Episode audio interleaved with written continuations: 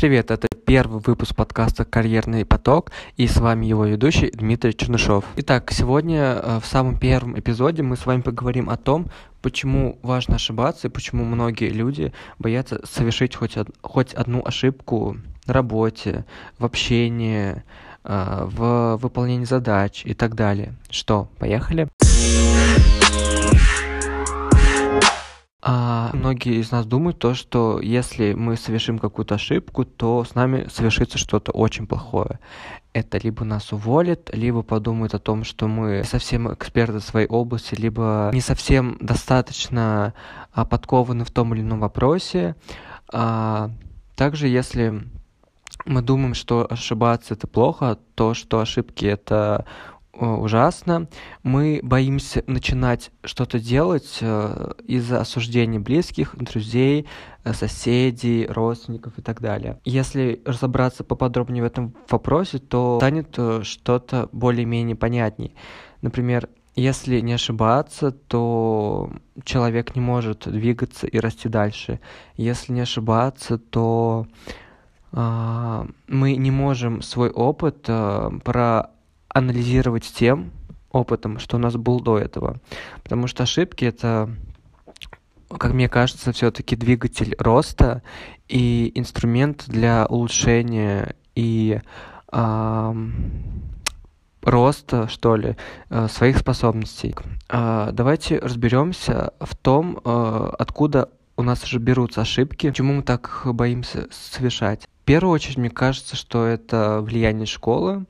Я думаю, что многие из вас согласятся с тем, что э, учителя, классные руководители, родители э, всегда хотели, чтобы мы учились только на четыре-пять. Мы были очень активными, э, вовлеченными в школе и были такими э, идеальным сыном или идеальной дочкой для э, родителей. Но э, когда образный Петя э, боится совершить ошибку, либо совершает эту ошибку в школе.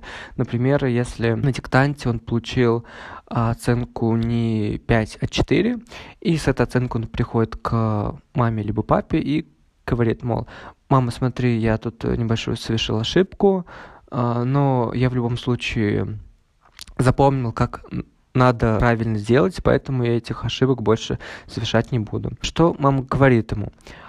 Сынок, четыре — это оценка, на которую мы с тобой не рассчитывали. И тут этот сын начинает заниматься самобичеванием, то есть у него в сознании начинают мелькать мысли о том, что он плохой, недостаточно хорош, ошибки совершать плохо, если делать это только идеально. Отсюда начинается запуск нашего любимого с вами синдрома самозванца и э, синдром отличника, знаете, когда либо делать идеально, да, либо не делать совсем. Это будет ему, скорее всего, очень сильно мешать в жизни, потому что на э, влияние и отношение к ошибкам имеет еще окружение.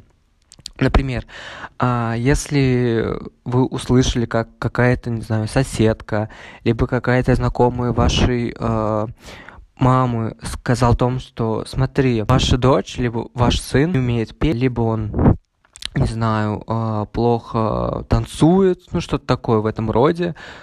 И если, если ребенок услыш, услышал, услышал эту фразу, то опять же запускается та же самая цепочка, как и в предыдущем случае.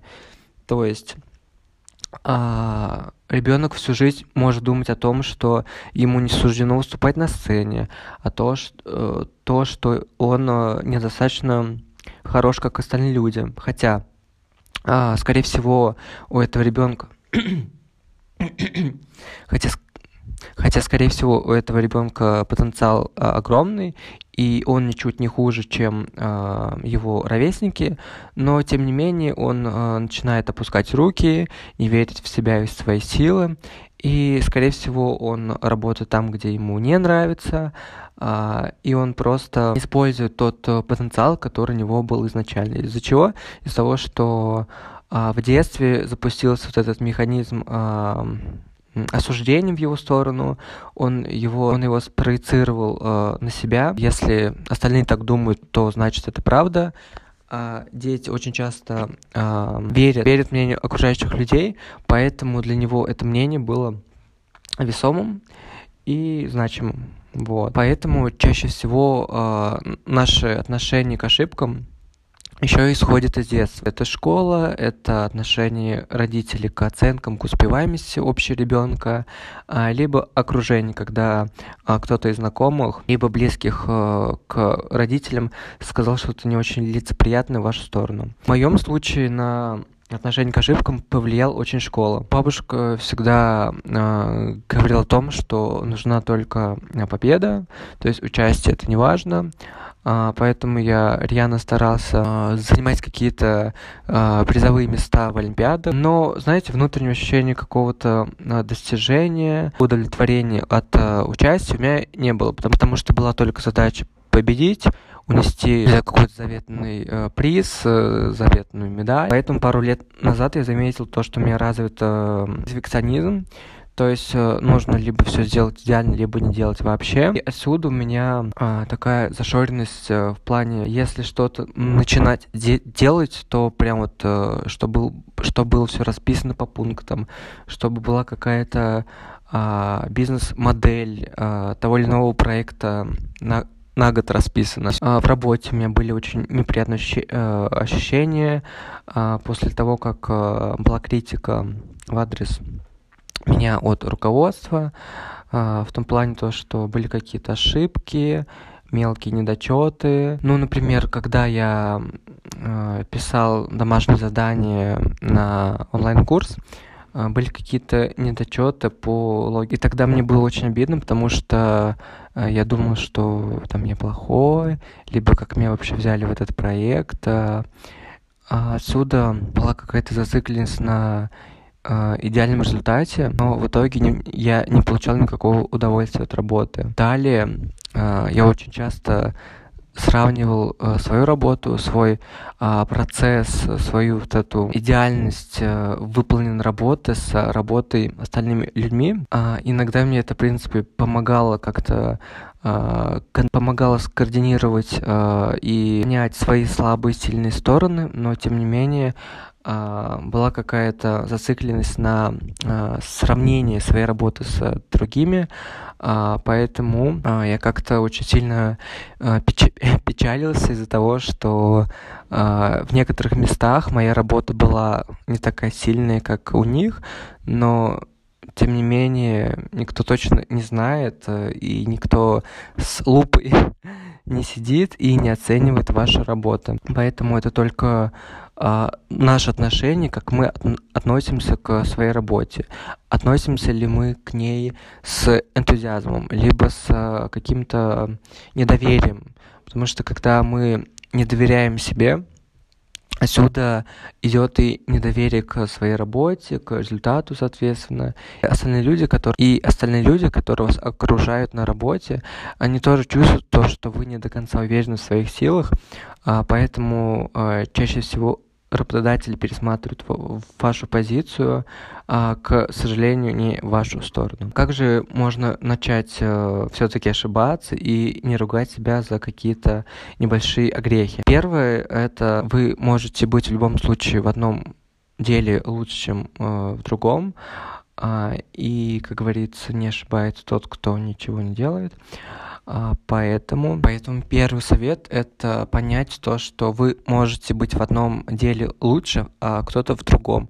Не бывает э, идеальных сотрудников, которые умеют хорошо заниматься дизайном, э, писать тексты, э, делать продакшн, э, заниматься монтажом и так далее. Но, тем не менее, э, в одном... Давай.